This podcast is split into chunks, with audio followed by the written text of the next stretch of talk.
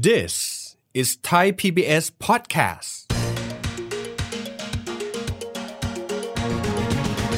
รายได้จากการท่องเที่ยวที่เคยมีเยอะๆ หายไปเนี่ยเศรษฐกิจไทยก็เลยเรียกว่าโตช้าที่สุดในภูมิภาค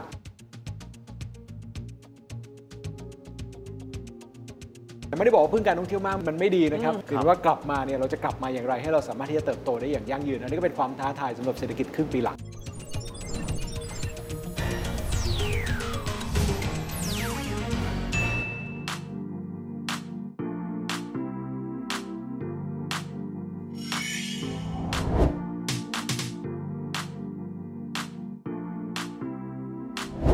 สวัสดีครับท่านผู้ชมครับยินดีต้อนรับเข้าสู่รายการเศรษฐกิจติดบ้านนะครับท่านผู้ชมทราบนะครับว่าหนึ่งในเสาหลักเลยในเรื่องของรายได้ประชาชาติของบ้านเรานั้นมาจากการท่องเที่ยวกันด้วย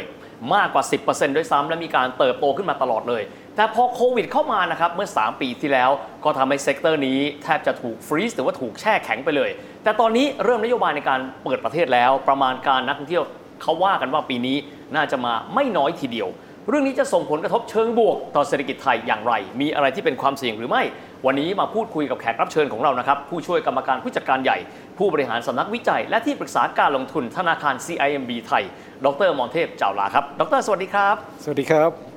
ดรครับแรกทีเดียวมีคนบอกว่า sector ท่องเที่ยวนั้น ถือว่าใหญ่มากในระบบเศรษฐกิจไทย ถ้าเทียบเป็นเปอร์เซ็นต์แล้วเป็นประมาณเท่าไหร่หมายถึงก่อนโควิดนะครับ มองไว้ตั้งแต่ 14%ของ GDP นะครับ คือบางทีก็เฉียดเฉียด20 เลยนะครับ เพราะว่ามันมีความหลากหลายนะครับ มันมันทุกอย่างเนี่ยภาคบริการเนี่ยเกี่ยวข้องกับการท่องเที่ยวทั้งนั้นเลยครับค้าปลีก ค้าส่งซ่อมมอเตอร์ไซค์อ๋อไม่ใช่แค่โรงแรมร้านอาหารที่เราคุ้นกันไม่ใช่แค่นั้นนะฮะ มันมีเยอะกว่านั้นโอ้โหเยอะ แล้วธุรกิจที่เกี่ยวเนื่องอามีมากมาย คนที่เกี่ยวข้องมีมากมาย เพราะฉะนั้ครันบวันนี้รายได้จากการท่องเที่ยวที่เคยมีเยอะๆ หายไปเนี่ย เศรษฐกิจไทยก็เลยเรียกว่าโตช้าที่สุดในภูมิภาค นะยังไม่ฟื้นเทียบกับก่อนโควิดนะฮะก็เป็นที่มาว่าเราพึ่งการท่องเที่ยวมาก แต่ไม่ได้บอกว่าพึ่งการท่องเที่ยวมากไม่มันมันมันไม่ดีนะครับ การที่เราพึ่งการท่องเที่ยวเนี่ยเรามีคุณภาพเหมือนกันคือว่ากลับมาเนี่ยเราจะกลับมาอย่างไร ให้เราสามารถที่จะเติบโตได้อย่างยั่งยืนอันนี้ก็เป็นความท้าทายสำหรับเศรษฐกิจครึ่งปีหลังนะครับครับจริงๆตั้งแต่ปี 63 64 อันนี้แทบไม่ต้องพูดถึงเลยเพราะว่าเราล็อกดาวน์หลายครั้งแทบไม่มีการท่องเที่ยวเลยนะครับในช่วงนี้เขาบอกการท่องเที่ยวเริ่มกลับมาแล้ว ต้องถามว่าคำว่าเริ่มกลับมาเนี่ยเปรียบเทียบกันกับช่วงก่อนโควิดดรพอมีตัวเลขไหมครับว่า ก่อนโควิดสถานการณ์การท่องเที่ยวเป็นยังไง และในช่วงนี้ที่จะกลับมาการประมาณการว่าจะฟื้นตัวนั้นเป็นยังไงครับ ถ้าฟังดูเนี่ยมันฟังดูดีนะครับเราเปิดเมืองเรารับการท่องเที่ยว แต่จำนวนนักท่องเที่ยวถ้าจะไปเทียบกับก่อนโควิดเนี่ยยังอีกไกลนะครับอืมก่อนโควิดเนี่ย เอ่อเรามีนักท่องเที่ยวเฉียดๆ40 ล้านคนครับเยอะมากนะครับ อันนี้ในปี 62นะปี 62 ครับเอ่อตอนก่อนโควิดเนี่ย40 ล้านอืมพอปี 63 ตอนเจอโควิดเนี่ยก็เฉพาะไตรมาสหนึ่งเนี่ยอยู่ที่ราว 6.7 ล้านเท่านั้นเองครับเพราะว่าไตรมาสหนึ่งใช่ไหมครับ เราเปิดได้พอปลายมิมีนาคมปุ๊บเราก็เริ่มอ่าล็อกดาวน์กันนะครับนักท่องเที่ยวก็มีแค่ไตรมาสหนึ่งเท่านั้นเอง ปี 64 ที่เราคุยว่าเอ๊ะเริ่มเริ่มกลับเข้ามามากขึ้นก็แล้วแต่แต่ก็ยังถือว่าน้อยนะครับอ่าปี 65 ปีเนี้ยเราบอกว่าเราจะเริ่มเปิดง่ายเลยนะครับอืมไม่จำเป็นที่ต้องมาตรวจอะไรกันหรือพักกันอ่าเรื่องของควอรันทีนกันมากมายตัวนั้นการที่เปิดเสรีมากขึ้น หลายคนก็เลยมองนะครับว่าปลายปีนี้มีโอกาสนะครับนักท่องเที่ยวมาได้ 7 ล้านคน 7 ล้าน 7 ล้านคน ซึ่งก็ถือว่าดีกว่าปีก่อนหน้าครับแต่ว่าถ้าเราย้อนกลับไปตอนก่อนโควิดที่ 40 ล้าน ก็อย่าเพิ่งหมดกำลังใจนะครับ เราเริ่มต้นที่ดีโดยเฉพาะที่เรามองว่าไตรมาส 4 ไตรมาสเดียวเนี่ยมีโอกาสมากันได้เดือนละล้านคน ตุลาพฤศจิกาธันวาครับอันนี้เป็นโอกาสทางธุรกิจเลยนะครับสำหรับคนที่รออยู่ไตรมาส 4 ซึ่งมากันได้เดือนละล้านคนหรือไตรมาสนั้นไตรมาสเดียว 3 ล้านคนเนี่ยก็มีโอกาสที่ปลายปีนี้รวมทั้งหมดเนี่ยมีโอกาส 7 ล้านคนนะครับครับ 7 ล้านคนถือว่าเป็นตัวเลขที่สวยนะครับแต่ว่าถ้าเกิดว่าเราไปมองนักท่องเที่ยวกลุ่มที่ใหญ่ที่สุดเลย คือจีนแน่นอนว่ามาไม่ได้ สิ่งนี้จะส่งผลกระทบต่อภาคการท่องเที่ยวของเรายังไงบ้างครับดร เจ็ดล้านที่ว่าถึงคงยังไม่น่ารวมจีน ไม่รวมครับไม่รวมนะแทบแทบจะน้อยมากๆแล้วกันนะครับคนจีนวันนี้เองยังมีข้อจำกัดในการที่จะออกนอกประเทศจีนเพราะจีนเองเขาใช้นโยบายไม่อยู่ร่วมกับโควิด Zero COVID เลยไม่มีเลย ถูกต้องเพราะฉะนั้นเขาอาจจะไม่ปล่อยนักท่องเที่ยวจีนให้ออกนอกประเทศครับวันนี้นักท่องเที่ยว 7 ล้านคนของเราส่วนใหญ่เป็นใครนะครับก็อาจจะเป็นในเรื่องของยุโรปนะว่าจะเป็นอังกฤษเยอรมนีนะครับหลากหลายประเทศแหม่จริง ๆ เราชอบรัสเซียนะอ่าฮะเพราะว่ารัสเซียเองถ้าก่อนสงครามเนี่ยรัสเซียเป็นเบอร์หนึ่ง นะครับแต่ตอนนี้โอ้อ่าโหรัสเซียเองในบรรดาประเทศฝรั่งเขา ฝรั่งทั้งหมดนี่แหละครับแต่วันนี้เองนักท่องเที่ยวรัสเซียเองอาจจะหายไปค่อนข้างเยอะโอ้ นะครับเพราะว่ามีข้อจำกัดทางด้านเศรษฐกิจก็เลยอยู่ในกลุ่มยุโรปอื่นๆ แต่ไม่ใช่แค่ยุโรปนะครับเรามีนักท่องเที่ยวในกลุ่ม Middle East อืมตะวันออกกตะลาวังนออกกลางเพราะอะไรเพราะราคาน้ำมันก็สูงนะครับประเทศกลุ่มพวกนี้ก็ออกนอกประเทศได้ครับอินเดียอืมอินเดียเองก็เปิดนักท่องเที่ยวออกนอกอ๋อประเทศเยอะมากใช่ๆครับนะครับมาสัมมนาบ้านเรามาแต่งงานบ้านเราครับอาเซียน มาเลเซีย สิงคโปร์นะครับเอาเวียดนามะคเพื่อนบ้านเรานี่แหละเพื่อนบ้านเรานี่ก็มาบ้านเราค่อนข้างเยอะนะครับเพราะฉะนั้นมีความหลากหลายครับรวมทั้งสหรัฐอเมริกาด้วย เพียงแต่ว่ารวมกันทั้งหมดเนี่ย ก็ประมาณสัก 7 ล้าน ถ้าเกิดว่าเรามีโอกาสมากกว่านี้ครับนะครับ โดยเฉพาะจีนมากกว่านี้ก็มีมองนะครับว่าปีหน้าปีต่อๆไปโอกาสที่เราจะกลับเข้ามา 20 กว่าล้าน 30 กว่าล้านก็เป็นไปได้ในอนาคตนะครับ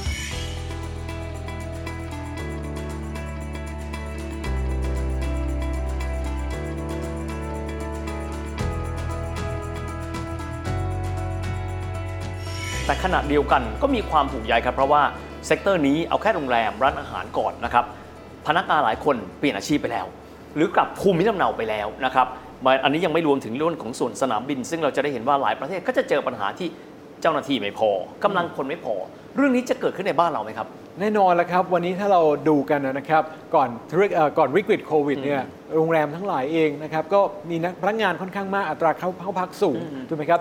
70%อย่างเงี้ยเต็มโรงแรมเลยนะครับ หลายห้องเองก็สามารถที่จะใช้ประโยชน์ได้ แต่พอปัญหาโควิดขึ้นมานักท่องเที่ยวหายอืมก็ไม่สามารถที่จะดูแลพนักงานได้ถูกไหมครับก็จะมีการให้พนักงานกลับบ้านไปอืมนะครับหรือว่าพนักงานที่มีอยู่ก็จ่ายครึ่งเดียวอ๋อถูกไหมครับเรียกว่าทำงานครึ่งหนึ่งก่อน เพื่อดูแลสภาพต่างๆ เองตามอ่าความเหมาะสม ทีนี้พอนักท่องเที่ยวกลับเข้ามาแล้วสิ่งที่ทำอย่างแรกก็คือพนักงานที่มีก่อนเนี่ยให้มาทำเต็มเวลาอ่าถูกไหมครับแทนครับที่จะจ่ายครึ่งเดียวก็จ่ายเต็มเวลาเพราะฉะนั้นวันนี้เองคนก็มาทำงานกันมากขึ้นนะครับในส่วนนี้ไม่ใช่ทำแค่ครึ่งกะอย่างเดียวต้องต้องทำเต็มกะด้วย แต่วันนี้เองบอกว่าเฮ้ยมาเยอะแล้วนะ จะ 7 ล้านคนแล้วนะครับวันนี้เองจะผู้ประกอบการเองจะเรียกคนที่เคยกลับบ้านไปเนี่ยกลับมาไหมก็อยากเรียกนะครับเพลินว่าเขากลับบ้านไปแล้ว เขาก็อยู่มีงานทำแล้วในต่างจังหวัดเขาเหมือนเขาเปลี่ยนวิถีชีวิตไปแล้วล่ะ ถูกต้องครับแล้วเขาเองก็เรียกว่าจะเรียกเขากลับมาเองเนี่ยก็ก็ยากพอสมควร ต้องให้ค่าแรงที่สูงขึ้นหรือจูงใจมากขึ้นครับถูกไหมครับ ตรงนั้นเองก็อาจจะเป็นที่มาว่าบริษัทต่างๆ เองยังไม่มั่นใจเลยว่าวันนี้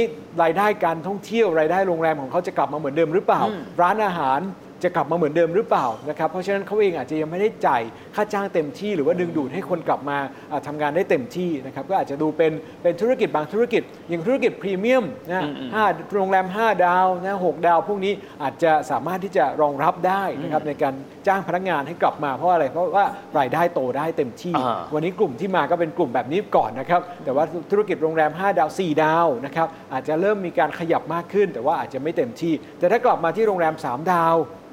กลุ่มพวกนี้อาจจะไม่ได้เร่งนะครับ เพราะว่ารายได้เองอาจจะยังไม่ได้โตเต็มที่ เพราะอย่าลืมนะครับวันนี้เราพูดกันคือชาติอื่นยกเว้นจีนนะฮะเพราะฉะนั้นจีนเองอาจจะยังไม่มาในเรื่องของจำนวนมากนักครับเพราะฉะนั้นการที่เราอาจอาจจะยังไม่ได้มีอ่าจำนวนคนงานกลับมาเต็มที่ก็เป็นไปได้ เพราะฉะนั้นเศรษฐกิจไทยเพิ่งจะเริ่มฟื้นตัวครับในกลุ่มนี้ก็ยังต้องใช้เวลาอยู่นะครับเรื่องของน้ำมันแพงและเงินเฟ้อในต่างประเทศครับจะส่งผลกระทบต่อการประมาณการไหมครับว่า นักท่องเที่ยวอาจจะรับผลกระทบไปบ้าง เพราะว่าตั๋วเครื่องบินแพงขึ้น นะครับหรือแม้กระทั่งว่าเงินของเขาเฟ้อขึ้นทำให้เขายังเลือกที่จะไม่เข้ามาเมืองไทยครับ วันนี้แน่นอนละครับว่ามันมี2ส่วนนะครับทางด้านที่เราคุยกันก็คือทางด้านของต้นทุน เพราะอะไรเพราะว่าต้นทุนทางด้านของสินค้าเพิ่มขึ้นหมดลองนึกภาพนะฮะขึ้นเครื่องบินก็ต้องจ่ายค่าน้ำมันแพงขึ้นถูกไหมครับค่าน้ำมันพุ่งขึ้นอ่าค่อนข้างจะแรงนะครับอ่านั่นก็เป็นส่วนหนึ่งของค่าเดินทางทั้งหลาย คนที่มาเองก็มีข้อจำกัดหลายอย่างนะครับ เรื่องของการที่จะต้องเข้ามาซื้อของสินค้าขนส่งทั้งหลายในประเทศ อย่าลืมว่าท่องเที่ยววันนี้ไม่ใช่แค่โรงแรมร้านอาหารนะครับครับสินค้าอาหารทั้งหลายแล้วก็ราคาที่ขึ้นพอสมควรเหมือนกัน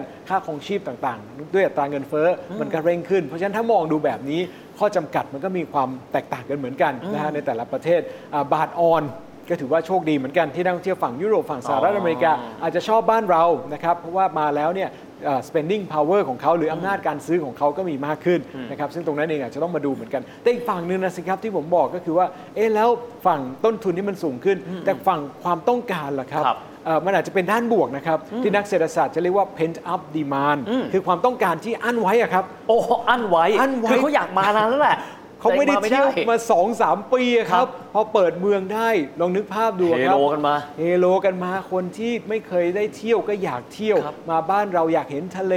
อยากมาจับจ่ายซื้อของที่เขาคุ้นเคยถูกไหมครับ ก็มากันเต็มที่เพราะฉะนั้นอาจจะเห็นช่วงแรกอะครับ ที่วันนี้คนมากันเยอะเลยนะครับหลังจากเปิดเมืองได้ยิ่งปลายปีไฮซีซั่นฤดูท่องเที่ยว โอ้ คนฝั่งยุโรปก็อยากจะมาบ้านเรามากขึ้นฤดูหนาวฝั่งเขาครับ บ้านเรามาอาบแดดสบายใจถูกไหมครับเพราะฉะนั้นตรงนั้นก็จะเป็นมองภาพว่าอาจจะมากันได้มากกว่านี้นะครับซึ่งอาจจะมองว่ามันอาจจะสามารถที่จะชดเชยกันได้ จากต้นทุนที่สูงขึ้นกับในเรื่องของสินค้าต่างๆ ที่มีความต้องการนะครับครับทีนี้ฟังแล้วต้องบอกว่าดีใจแทนผู้ประกอบการในหลาย sector เลยนะครับ ซึ่งได้รับผลกระทบไปก่อนหน้านี้กันด้วยอยากให้ดรไล่เลียงเมื่อสักครู่ที่น่าสนใจมากๆเลยดรบอกว่า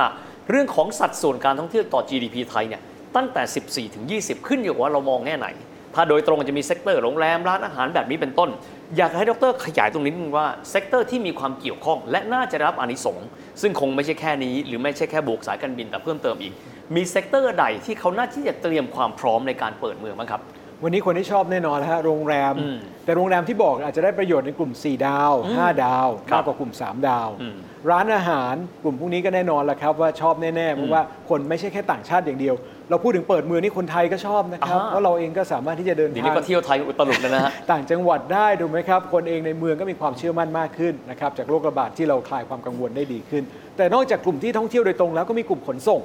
อย่างที่เราพูดถึงสายการบินอ่าเรื่องของรถยนต์ก็เช่นกัน กลุ่มพวกนี้ก็ได้ประโยชน์ได้ถูกไหมครับอ่ากลุ่มที่เกี่ยวข้องกับสันทนาการทั้งหลาย คนไปห้างสรรพสินค้าอ๋อบางทีไม่ได้แค่ซื้อของนะแค่เดินเล่นทั่วไป ตรงนี้ก็ได้ประโยชน์เหมือนกันห้างสรรพสินค้าในหัวเมืองหลักๆถูกไหมครับก็ได้ประโยชน์ได้ธุรกิจค้าปลีกก็ได้อันนี้ส่งส์เช่นกัน หรือเรามองในกลุ่มของธุรกิจเช่ารถอ๋อ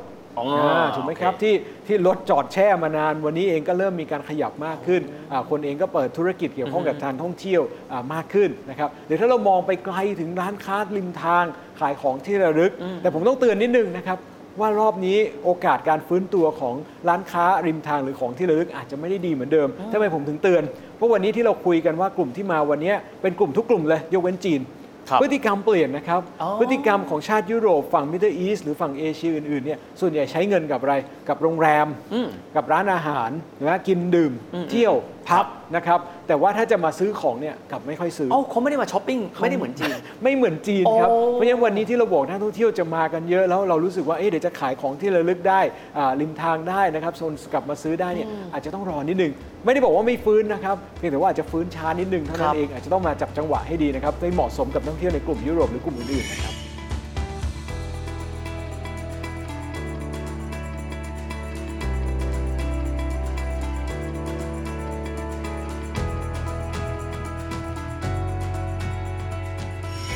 ดรครับการฟื้นตัวของนักท่องเที่ยวมาเยอะก็มีความหมายว่ามีคนต่างชาติเข้ามาใช้เงินในบ้านเราเยอะ ค่าเงินบาทโดยธรรมชาติก็น่าจะแข็งค่าขึ้น ตรงนี้ส่งผลดีไม่ดีอย่างไรรวมถึง sector ท่องเที่ยว เพราะว่าพอค่าเงินบาทสูงขึ้น คนที่จะมาเที่ยวคงจะต้องคิดแล้วว่า เอ๊ะเรามาเที่ยวครั้งนี้ราคาเขาแพงขึ้นด้วย ใช่ เพราะว่าถ้าบาท 35เนี่ยเขาก็รู้สึกว่าเอ๊ะ หนึ่งดอลลาร์ได้ตั้ง 35 บาทอืมพักโรงแรมต่างๆ ก็ราคาถูกถูกไหมครับอืมก็น่าสนใจ แต่มองว่าพอเงินจ่ายมาบ้านเราเยอะๆ เงินไหลเข้ามาบ้านเราเยอะอืมๆถูกไหมครับ เศรษฐกิจก็เริ่มดีขึ้นอืมความเชื่อมั่นก็ดีขึ้น โอกาสที่บาทไม่ใช่ 35 แล้วล่ะอืมน่าที่จะ แข่งค่าอาจจะ 34 ก็เป็นไปได้ 33 ก็เป็นไปได้ เราลองนึกภาพดูตอนก่อนวิกฤตโควิดสิครับอือฮึตอนนั้นเนี่ยเงินบาทเองก็แข็งมากเลยนะครับ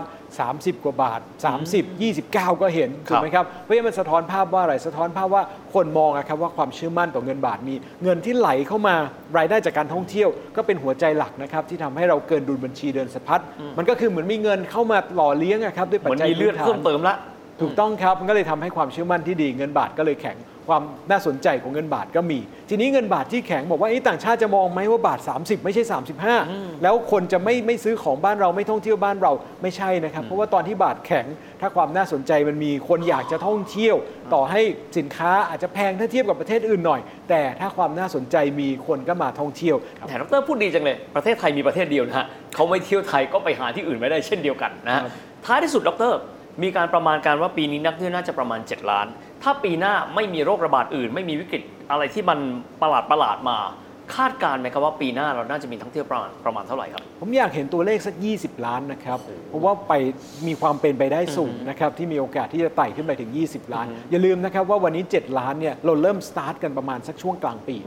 ครึ่งแรกของปีก็มีนะครับจำนวนนักท่องเที่ยวหลักแสนร้อมแรมหน่อย ใช่ครับ แต่ถ้าเกิดว่ามีการตรวจโควิดที่มันง่ายอะครับไม่จำเป็นที่จะต้องไป RT-PCR ครับไม่จำเป็นต้องไปพักโรงแรมควอรันทีนผมเชื่อครับว่าโอกาสในการที่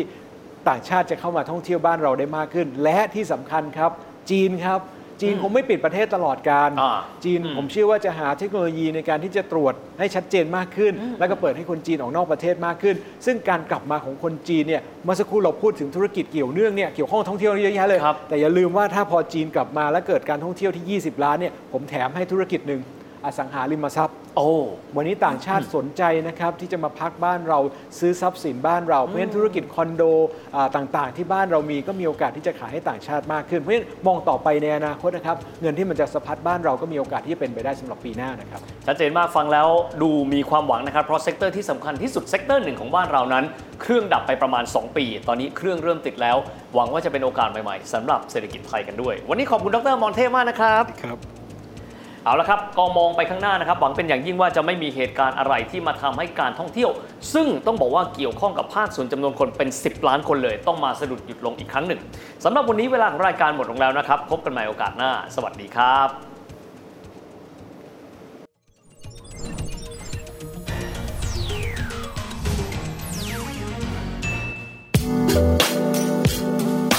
ติดตามรายการทางเว็บไซต์และแอปพลิเคชันของไทย PBS Podcast Spotify SoundCloud Google Podcast Apple Podcast และ YouTube Channel Thai PBS Podcast Thai PBS podcast. View the world via the voice.